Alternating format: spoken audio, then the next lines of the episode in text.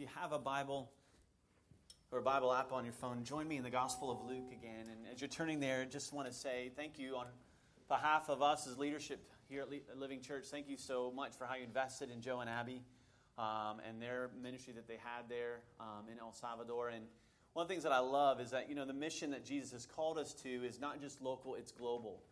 Right? He said, Go therefore and all and make disciples of all nations. And so what's exciting to me, just the other day I was thinking through this, you know, we have Jenny Moran, who shared a few weeks back how God is moving her to, to, to go and teach and, and, live the gospel there overseas in China. And you have Joe and Abby and, and the partnership that they're having there in, in El Salvador. And then Jason and, and Izzy Tucker and how God is raising them up with a team from Calvary Christian School to go and to go to Haiti. And I mean, just awesome. I, I mean, this is, this is what the Spirit of God does. This is what the Spirit of God does. He moves people out to live the, the mission, to live the gospel, not just here locally, but all over the world. And, and we get to have a part of that. And I love that's why, as, as I was listening to that living church, that's what the church is. It's living, it's active, it moves because of the Spirit of God who moves inside us. As, uh, as the song, even as they were playing that song, He's alive in us. And because He's alive, He moves us out to live His mission. Luke chapter 24, we looked at this last Sunday, but I want to read it to read this to us again this morning. But on the first day of the week, at early dawn, they went to the tomb, the women, taking the spices they had prepared, and they found the stone rolled away, rolled away from the tomb. But when they went in, they did not find the body of the Lord Jesus. While they were perplexed about this, behold, two men stood by them in dazzling apparel. And as they were frightened and bowed their faces to the ground, the men said to them, Why do you seek the living among the dead? He is not here but he is risen. Remember how he told you while he was still in Galilee that the Son of Man must be delivered into the hands of sinful men and be crucified, and on the third day rise. And they, the women, remembered his words. Why do you seek the living among the dead? He's not here, he's risen. About a month or so ago, we launched into a teaching series we called The Road to Resurrection. Um, and this morning, we want to wrap up that series. We want to wrap up that series by um, having these two gentlemen, Kyle Mack and, and Ed Snow, share their road to Jesus, if you will, their road to resurrection life in Jesus. And we've looked over the past month at Jesus' road from um, there in the upper room with the disciples and washing their feet to um, him replacing Barabbas in the prison, and then him going to the cross, and then him being um, resurrected from the empty tomb. And so this morning, uh, we thought it'd be good to conclude this series by hearing two resurrection stories, if you will. Two men who've been transformed by the person of Jesus Christ from the inside out. Um, and, and talking to these guys, their heart, I just can't wait for you to hear not just their stories, but their heart come through. And one of their passions is that through them sharing their stories, they're not put on this pedestal, if you will, and say people look at them. But ultimately, what they want is they want Jesus to be seen. They want you to see that as, as they share their stories, that Jesus is the life that we all need. He's the life that we were created for. And that only by receiving His life is your life, is my life transformed um, from death to life. Um, and as I was reading this this week through Scripture, I was in Second Corinthians, and I, I came across chapter 4, verses 5 through 6, and I thought these verses that Paul declares just echoes so loudly um, the heart that we have this morning as you hear their stories. And Paul wrote this He says, For what we proclaim is not ourselves, but Jesus Christ as Lord, with ourselves as your servants for Jesus' sake. For God, who said, Let light shine out of darkness, has shone in our hearts to give the light of the knowledge of the glory of God in the face of Jesus Christ. Now we met Thursday night in Kyle's basement, and just I just listened to them tell their stories. And we were there for three hours. We're going to do our best not to keep you here that long, okay? So, what you're really receiving are the kind of the Cliff Note version, if you will, of their stories. Um, and I just want you to hear kind of their stories of what life was like for them growing up, what life was like for them before Jesus changed them, that moment, what happened that led to that change, and then their life now, since Jesus has transformed their lives. And that's kind of where we're going to go this morning. Kyle and Ed both are involved in a couple of living communities. Kyle um, and Ed, they're part of the, the Southeast Cincy Living Community. Ed and, and Rebecca, they're part of the Covington Living Community as well. But I just want to kind of jump in, and we're going to try to do this more conversationally.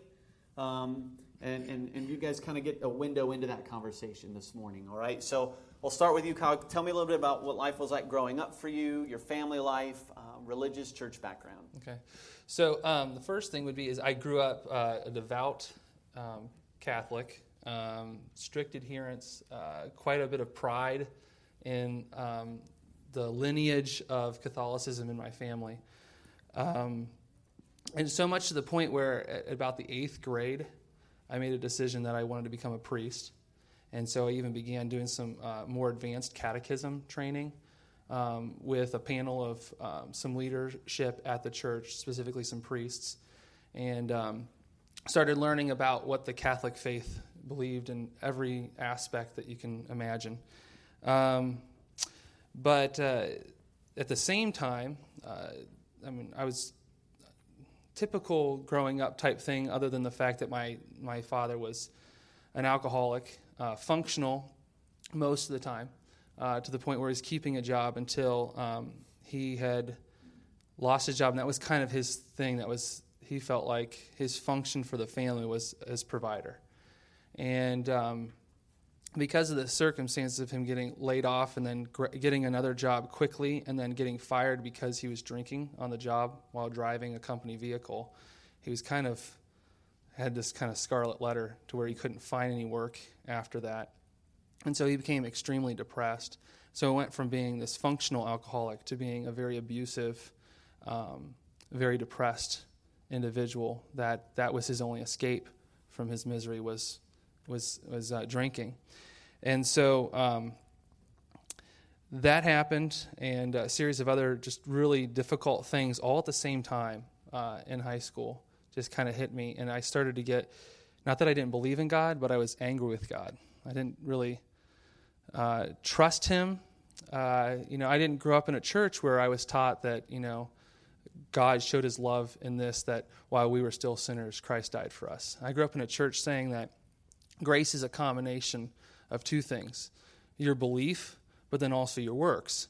And so I felt like I had made this commitment to God to become this priest and to, to bring glory to Him in some way. And so He owed me back to fix my family. And ultimately, that's really the big reason why I did what I did, uh, making that commitment. And I felt like God was failing me in that. Um, so you're so you're expected if I pursue the priesthood then God's going to somehow change my family life or make things better for me. That, yeah. Okay. Yeah. And and so, I mean, in addition to that, just my dad losing his job was a huge thing. That's probably the major factor. Uh, there was also I started having all these health issues, uh, probably related to the fact that when I was, I don't know. I mean, I I drank. I can't remember when I started drinking, but. Um, I really started drinking heavily in high school. When I started working, my dad's like, "You're you're a man if you're working." And so uh, whatever I wanted, he'd bring home. And there, most nights, I was typically drinking myself to sleep. And so um, and it got to a point where I could drink, you know, a 12 pack or a case of beer in a day, and it, that, that was just typical for me. And so, um, so that and uh, just had um, my uncle uh, between my freshman and sophomore year of high school. My uncle was arrested for uh, molesting his five children. And uh, I had some of that going on in my past to where that brought up a lot of feelings and pain and things that I hadn't quite worked out. And so I was dealing with that. And um, so, yeah, I just, I just was really angry. I felt like I was getting dumped on. And um, so I started pursuing things that would kind of destroy my life rather than trying to do things that would glorify God because I wanted him to feel the pain that I was feeling. And um, so, uh, like I said, drinking heavily, smoking, drugs, whatever it was, um, it didn't matter. I was, you know, I, I, obviously I did ornery things as a child, but it wasn't with that intent. It, it the, the, intent changed. Why I was doing those things um, had changed in my life. Talk to a little bit about that situation you described, that moment kind of in the house, that struggle, that one between your, yeah. your dad and brother and all that. So things, yeah, got really rough, and I maybe about junior year. I mean, there were always fights that would break out, fist fights, stuff like that. But there's one in particular morning where um, my dad, I don't know if he was drunk from drinking already or if he was drunk from the night before, but it was like about 6:30 in the morning. My brother had woken up to get started on his homework because he had forgotten to take care of it. Uh, I think I was like yeah, junior or something like that. My brother was a, uh, a, a, a, freshman in high school, and um, and he had forgotten to do the sock laundry, and so my uh, my dad came down because my mom needed her socks for work or something like that, and they weren't all sorted. And so my dad said something like, "Hey, I thought I told you to take care of this." And my brother, with his back turned to him, working on his homework, he said, yeah, "I can't do that right now. I'm sorry. I got I got this." And my dad comes over and just punches him in the back of the head and pushes him to the computer and says, "You know, you look at me when I'm talking to you. That's disrespectful." And as he's pushing him, the, the computer fell over and broke. And so my dad's ticked off and he picks him up and throws him through the table. And um, I went over there and I grabbed him and I tried to just push him off, but I put a little bit too much force into it and he went through a wall. Your dad? Yeah. And so then we both went at it uh, glass flying, mirrors, holes in walls, everything, to the point where my mom called the police, then hung up, realizing that this is probably not, we don't want the police involved here. They came out, they saw the whole scene, they pulled everybody out of the house, started asking questions. There's blood all over the three of us. And uh, the police, I just remember them asking my dad, um, is this a one time situation or is this something that happens frequently? And he goes, uh, fairly frequently. And they said, okay, like how frequently? He goes, probably at least once or twice a week. And they're like, this bad? And he goes, no, not this bad. They're like, okay, so like this is like a single, well, probably like, you know, maybe a couple times a month it gets like this. And so they were ready, they, they're, they're putting him in handcuffs and they were saying, we need you to come down and we need you to give statements. We're going to press charges, but we need you guys, your statements. And my brother and I both looked at each other and were like, there is no way. We are not going to go, we're not going down there. We're not giving our statements. We know that this is not good for us, type thing. And so we, um, we refused to press charges. So they, they said, if, if, this, if we have to come out again, then we won't care about their statements. We're putting you in jail. Hmm. And, um, and so when I came home from school that day, all my stuff was out on the lawn with a letter that said, You're no longer um, welcome in our family. You need to find a different place to live. And so I was, I had a van, and I was living out of that van for a couple weeks, um, and just kind of trying to, you know, go to work, go to school, and all that kind of stuff without really anybody knowing about it. Okay. Um, and how about you? Tell us a little bit about your family bring, upbringing. Uh, my parents initially took us to a, a Christian Science church, which is not Scientology, which is what most people think when I say that, but it's not Christianity either. Uh, they do interact with the Bible, but they interact with it through a filter of another book that really um, twists it away from that. But their attendance became less and less consistent. Um, and by the time I was done with elementary school, we were not going anymore. Um, when I headed into my early teenage years and, and in middle school, um, I, my behavior got terrible. I would shoplift, I would run away on a regular basis, and it got bad enough to the point where my parents kind of threw their hands up with what was going on with me and uh, put me into a boys' home. Um, I can still remember the day they dropped me off and watching their car leave and just a lump in my throat that they really left me here. And I was there for uh, about 10 months. Um, I can still, and didn't really didn't change my behavior or my trajectory. I got in trouble while I was there. I ran away from that place. Got myself in the summertime put on their lowest level of bad behavior, which meant you couldn't even talk to the other kids. So I went through like a whole summer right right there in my early teenage years, not even interacting with other people my age or interacting with very many people at all. Um, but I got to a point where I kind of I figured out how to game them enough and convince them enough that I didn't need to be there, and um, my my parents took me home, and that was uh, that would have been my freshman year, and they just put me into the local high school, which was West High, uh, which from a human perspective was a big mistake. Lots of lots of bad kids there that I could interact with, and it didn't take me very long uh, to fall in with a group of guys who were uh, starting a gang. Um, and uh, we were definitely into drugs and we were into fighting. Um, brawling became a regular part of, of my life. I would get into big fights at least monthly. There were times when my parents thought I was sleeping uh, in my room. When I wasn't, I was out running the street, and I'd come home with you know these big lumps on my face and black eyes from from being out and partying and drinking uh, the night before. Um, and we were, as far as gangs go, very successful. Um, I can only half jokingly say that I, I, had to eventually marry a girl from the east side because everybody on the west side around my age would have known about that gang and would have had um, bad perspective. So, you know, we were in the, um, you know, had several hundred members and were um, really, really active. I got very familiar with the juvenile court over here on Broadway, and I'm really happy they sealed those records when we hit 18. So I'm pursuing that life, and, and because I believe that that is what a man is supposed to be. That the image that was given to me of what a man should be is he's powerful, he's strong, he takes what he wants, he's a criminal, he makes a lot of money, and he doesn't care who he runs over to get there. You maybe have your group of friends, your tribe that you run with, uh, but other than that, it, it doesn't matter who you have to destroy to get what you want. And that was very much the, the life path that I was on.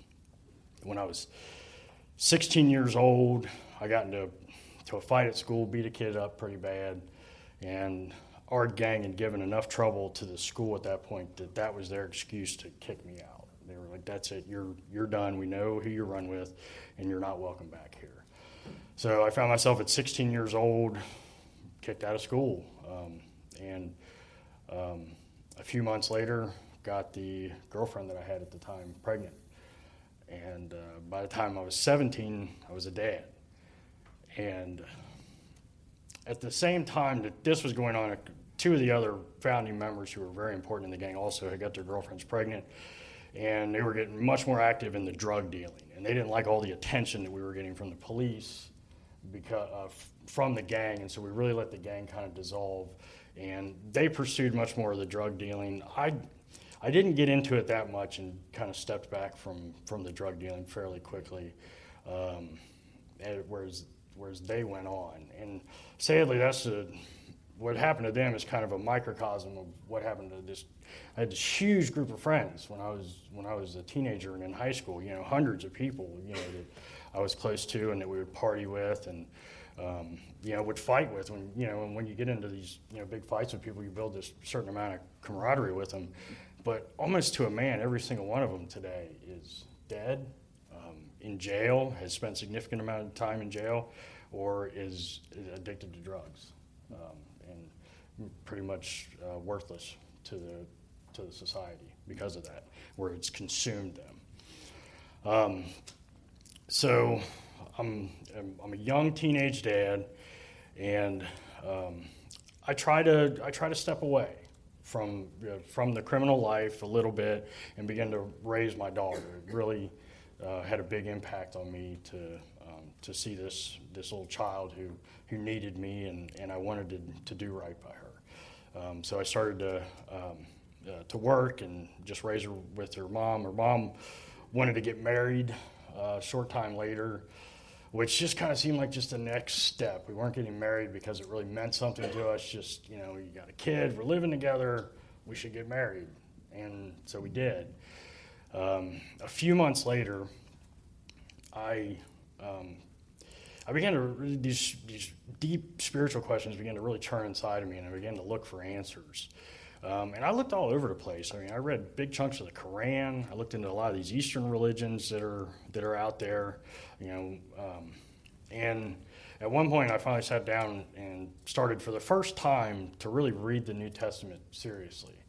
And where you start, you start at the beginning of the New Testament. So I started with the book of Matthew, and I was just amazed that as I read through this book, I wasn't reading black ink on white paper.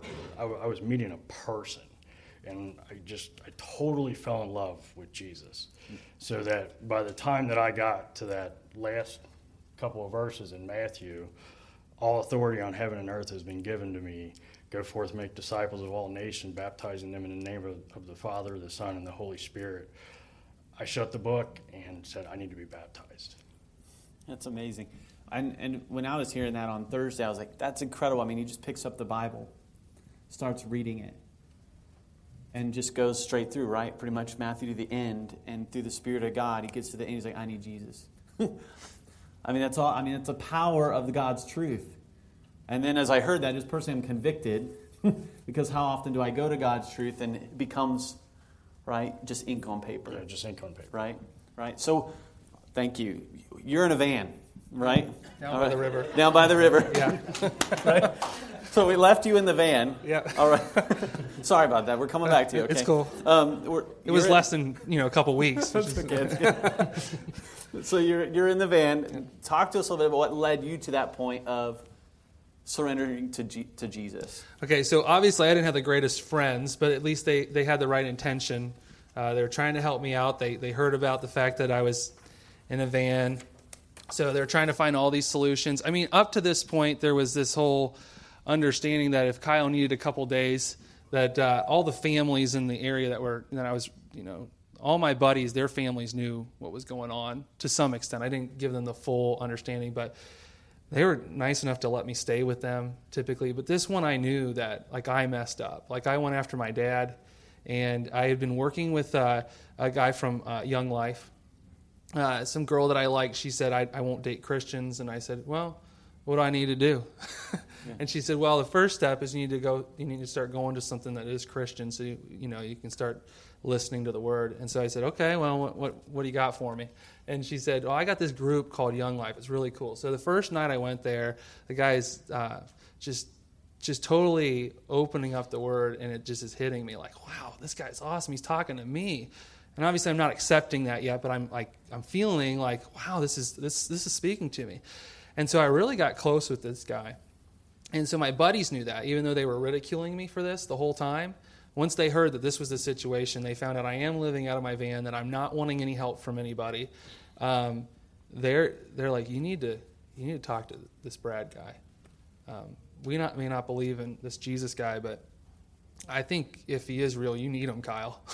and so I'm like, all right, well, I'm gonna. Uh, so I think they got a hold of the girl that I was dating, and she contacted um, uh, Brad Johnson, and uh, so uh, one way or another, I get over to his house, and I'm sitting in his basement, and he's kind of talking through, and the whole entire, I don't know, probably year or so that I had been getting to know him, we were kind of trying to work on this, like how am I impacting my relationship with my parents negatively. Why and, trying to look at biblically i'm supposed to be honoring my parents even in this whole difficult time that i'm having with them.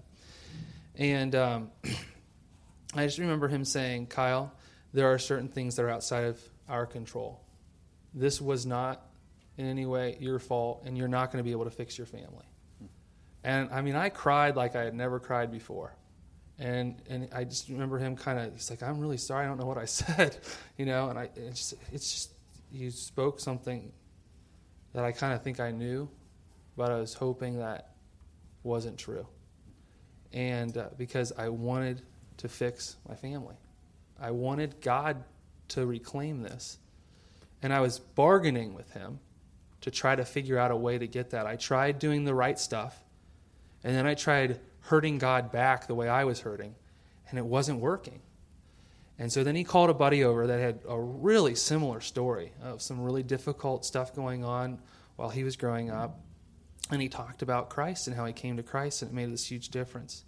And I didn't make a decision then. I was kind of emotionally, after letting all that out, I was kind of, kind of worn out at the time when he started sharing. But within a couple days, while in my van, I made a decision to go ahead and, and commit to Christ. That's awesome. Um, so somebody that invited you to Young Life, right? You hear the scriptures, and then there's a significant person who knows Christ Mhm. that is influencing your life. Um, and so we'll come back to Ed. So you, you, you've just read the Gospel of Matthew, and you're like, I need to go be, be baptized. Take us from there, and then Um, give us kind of two or three or pivotal moments that made you realize I'm a different person and Jesus has changed me. So, kind of take us through that. Okay. Um, well, first off, I really feel like um, uh, the Bible teaches that um, in order to enter the kingdom of heaven, you have to be born again. And so that's what I really felt like had happened to me is I'd been born again. And, you know, newborns, newborn Christians tend to be very contagious. And so I was, and, and um, to my mom, and my, my mom decided to get baptized with me. Mm-hmm we went to a neighborhood neighborhood church who I actually just knew because they had a lake behind them and I fished in their lake. And the, the two of us were, we, we need a lake, guys. That's, that's how we get more people.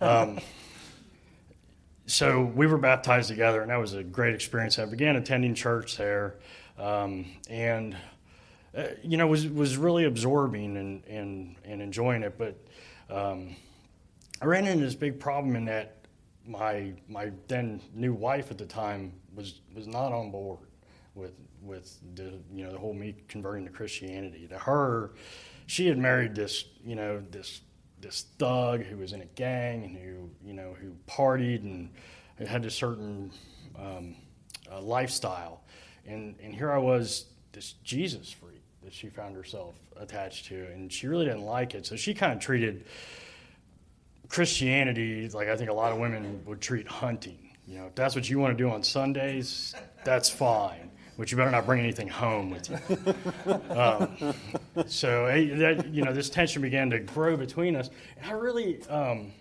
I struggled with that, and I think that I, I, I, fumbled a lot because it felt like every step I would take toward Jesus, I have to take a step away from my wife, and vice versa.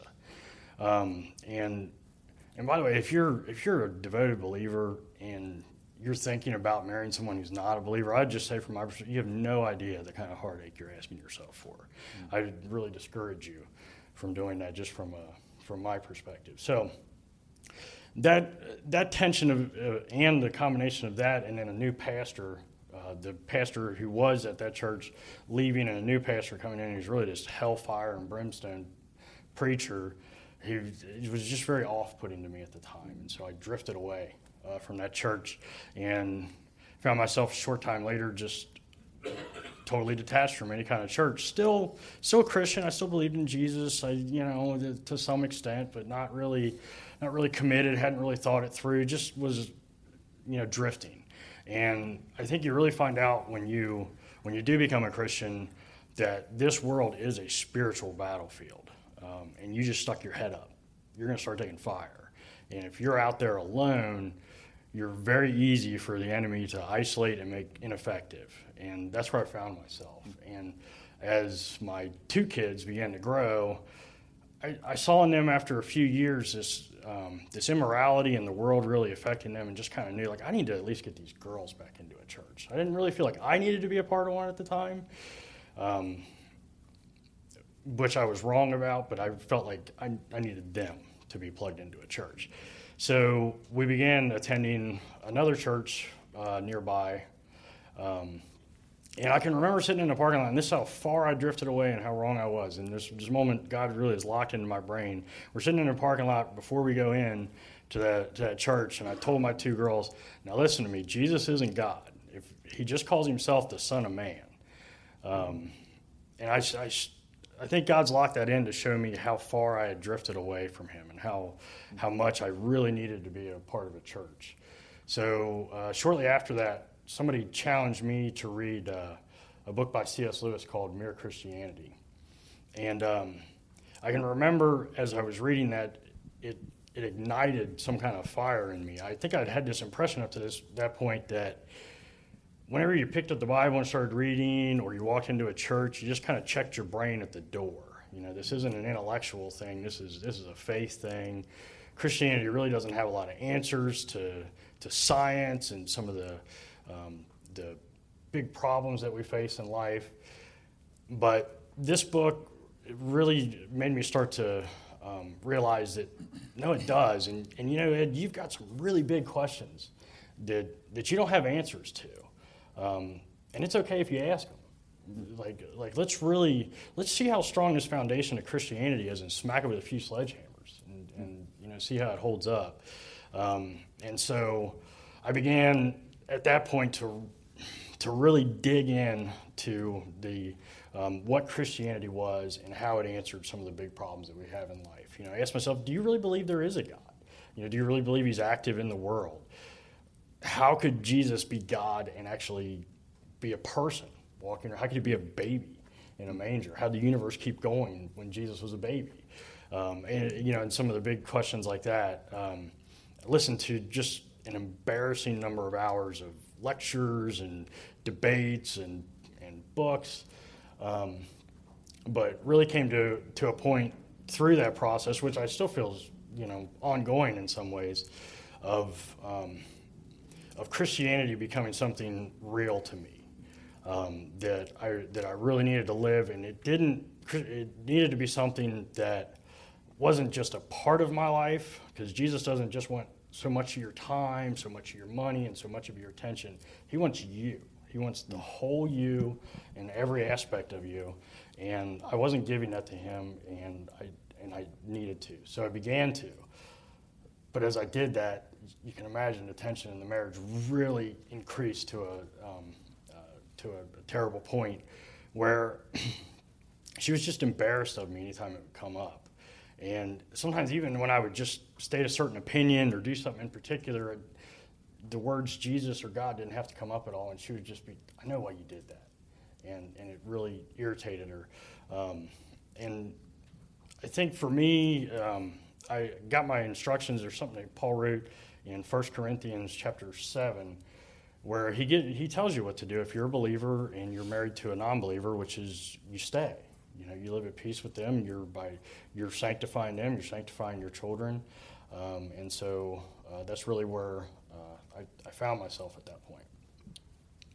Um, but the wheels began to come off of the marriage, and um, I could I could really I could see it coming uh, from a long ways off, and I was really tempted, and it seemed so much easier to as I could tell that she was going to be leaving me to to harden my heart to her. Um, and I can still remember a moment of looking at her. You know, she wasn't looking at me; she was looking at something else, and I just I wanted to hate her because I knew she was going to be leaving me soon. Um, and I knew that that would be safe. You know, that if you just, you know, if you just turn your, you know, lock your heart up in a box, she's not going to be able to break it. And and God really speaking to me, but I took away your heart of stone and gave you a heart of flesh. And a heart of stone can't love. A heart of flesh can be broken, but it but it can love. Um, and so uh, I tried to live that out as as a part of this. And you know, I think every married couple, you have, you come apart, you have to reconnect. But every time we would try to reconnect or do any of that, it would just it seemed to shipwreck always on, on the issue of the, the differing faiths. We just had very different worldviews that were very opposed to each other. Um, and so it, uh, it did eventually come to the point where um, she asked for a divorce. Um, and if nobody's ever been through a divorce, it's, it's, almost impossible to communicate the pain that goes along with that. Um, something that, that's alive is, is, is dying. Um, remember somebody asked me at one point during that process, and how you doing, Ed? And my, my true response was I feel like somebody's kicked the ground out from underneath me and I'm just falling and falling. Um, but I was able to, instead of like I'd done every other time in the past when something major happened in my life, I'd kind of run away from God with my mess. But this time I actually turned to Him with my mess and really just, you know, God, you say you're close to the brokenhearted. Here I am and I'm broken. I, I need you. I need you not to be these ideas and these principles and these theological um, theories. I need you to be real to me right now. Um, because I don't know what each day is going to hold. I don't know at the beginning of each day if by the you know by the end of the night what other thing that I've built my life on is going to fall apart. And I realized that even though that seems like such a cruel thing for God to allow to happen in your life, what He'd really done is I'd gone, I'd, I'd made an idol out of being a good dad and being a good father. And God was smashing that idol for me. Hmm. It was coming between me and God. And I don't think divorce is good. I really, I seen, seen firsthand why God hates divorce. It, but He is able to make all things work for the good of those who love Him and are called according to His purpose. And so that was one of the good things mm. that came out of that And process. so that's a pivotal point where you're able now because instead, like you said, before you just run away from God, but in this obviously, you know, difficult circumstance and trial, now you're running too. Yeah, I think Right. a lot of us feel like you know we need to present our best to God, and there you know there's something to that.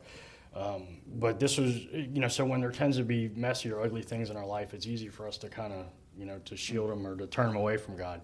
Uh, but this was definitely a moment where uh, I did the opposite and just kind of threw threw all my mess at, at His steps and said, "See what you can do with a broken life, Lord, because it's it's a mess right Yeah. now." How about uh, for you? We've you're back in the van again, right?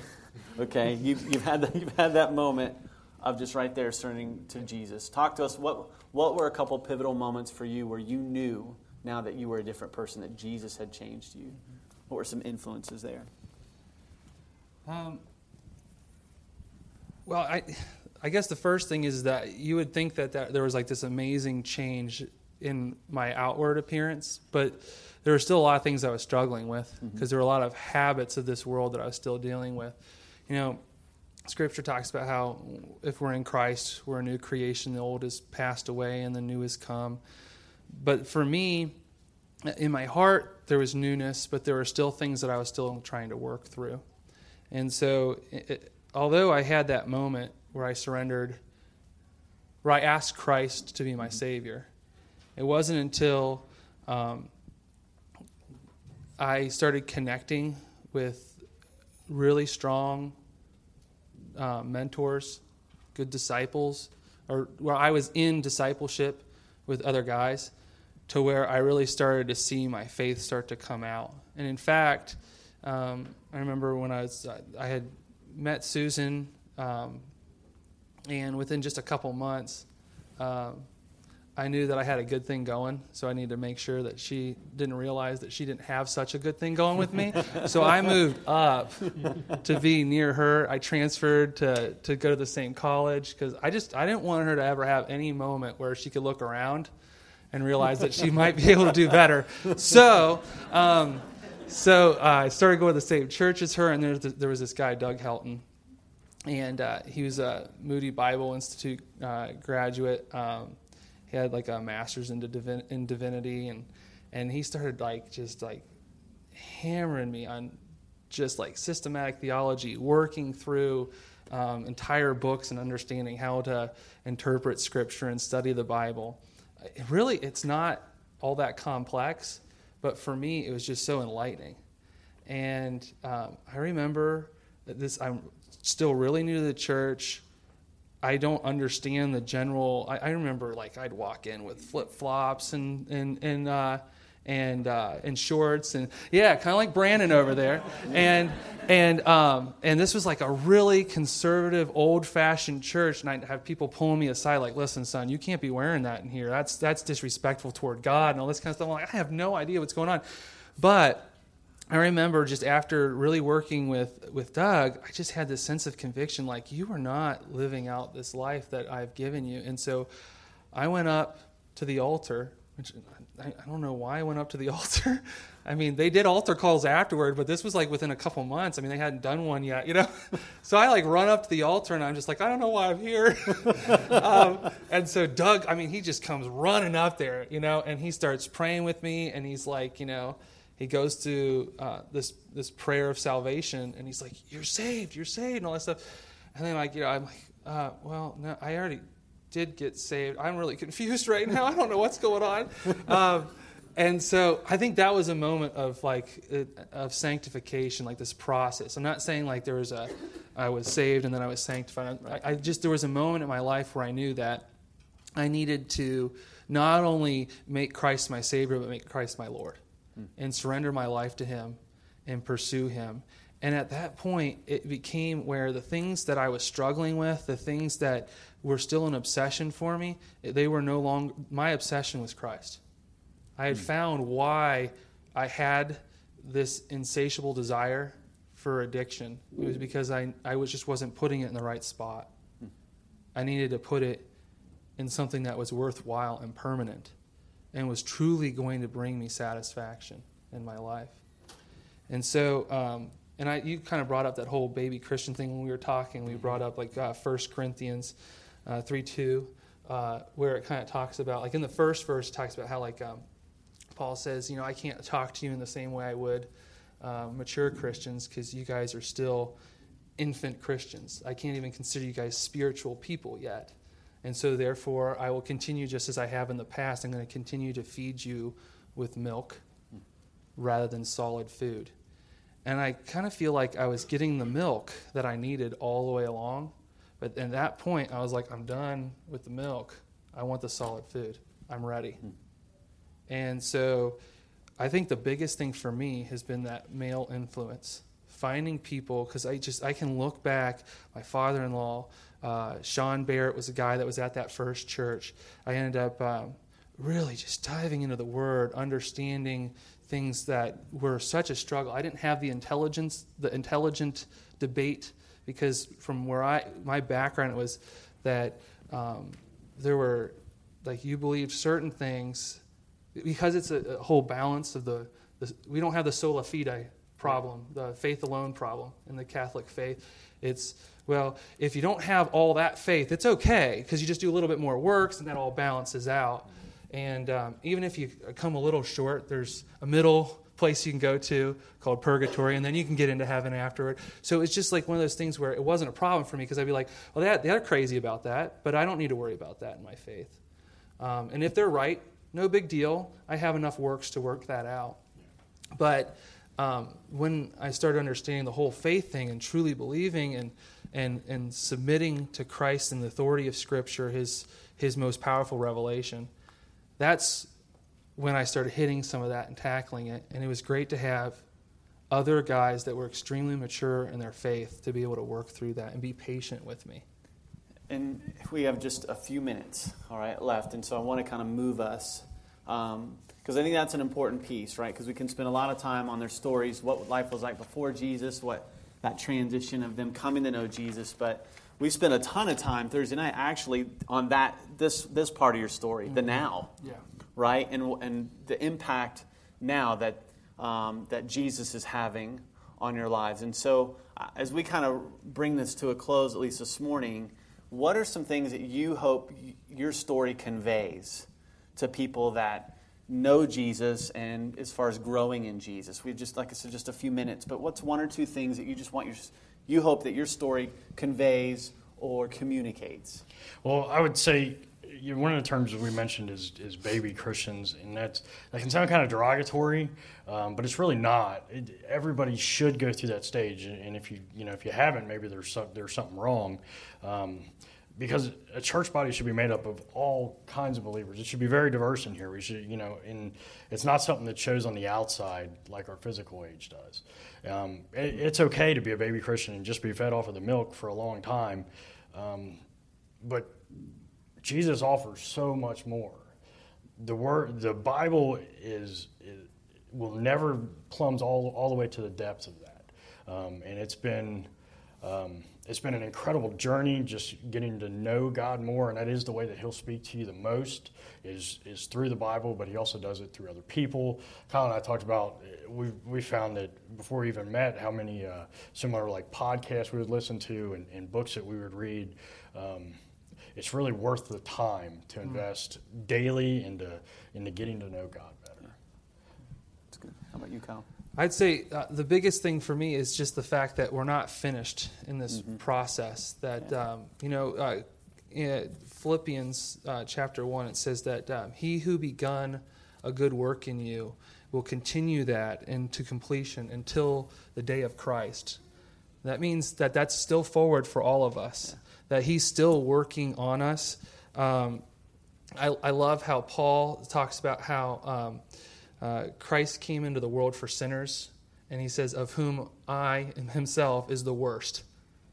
And you think about Paul, and I know that, yeah, right, even in the prior uh, verses to that, he's kind of talking about how um, all the things in his past that he had done. But other portions of epistles talk about the things that he still is striving to, but he's not successful in.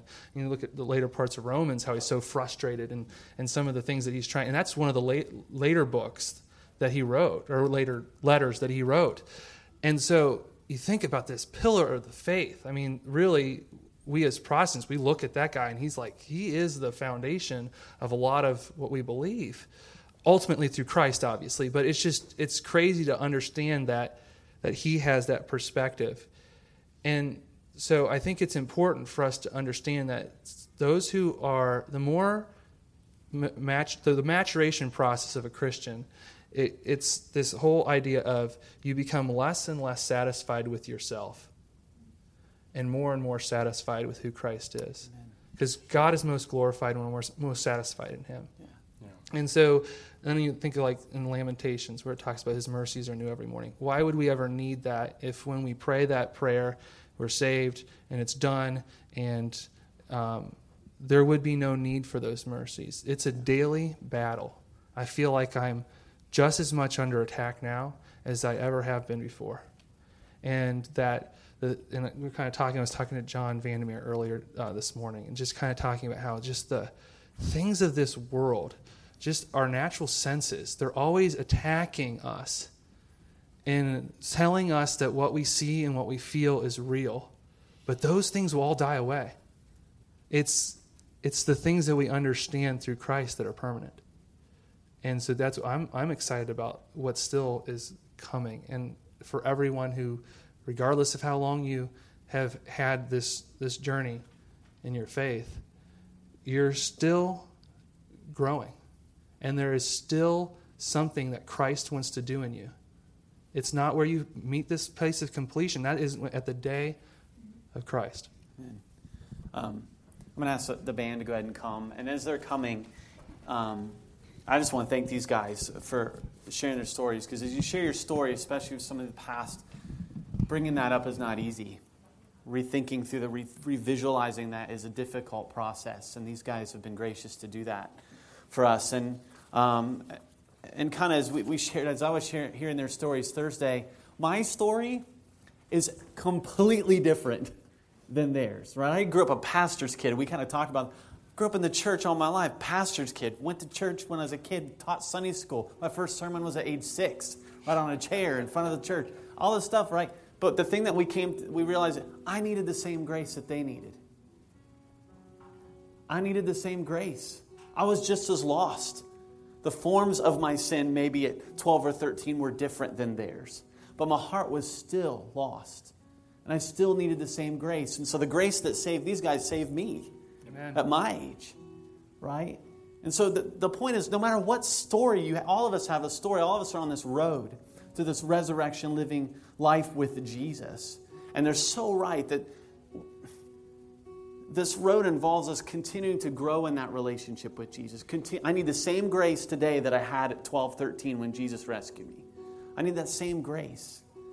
And, and as we wrapped up our time Thursday night, we were kind of like, our biggest struggle is how do we close our stories? we want to tie a nice bow, put on the box, and walk away. And the problem, and, and that's the part we struggle with the most. Reality is, we, we struggle with knowing how to end because I think there is no end. Our stories keep going. This life with Jesus, is, it continues. It continues on for all of us. And so this morning, I, have asked Kyle and, and Ed, after we sing this final song, just kind of hang out up front. Maybe something that they shared in their story resonates with you. Maybe they've been willing to say, hey, if people need prayer, we'll pray with them. Maybe you just want to encourage them this morning. Maybe you're here this morning and you're like, wow, I came in. I need that Jesus. I need the same Jesus that transformed their hearts to transform mine. Whether you grew up in church or not. Maybe that's you. Maybe for those of you that know Jesus, you're on this road, it's been a while since you spent time with them. When you've really dug into the Word. I mean, you listen to them now and they're addicted to, to Jesus and to His Word. It's not without struggle, but that's where they are. And so after we sing this song, I think that this song is so appropriate as we kind of wrap our morning up as far as their stories, because it truly is a, a, song that depicts, I think, their lives and all of our lives this morning. So let's stand together and let's sing this song.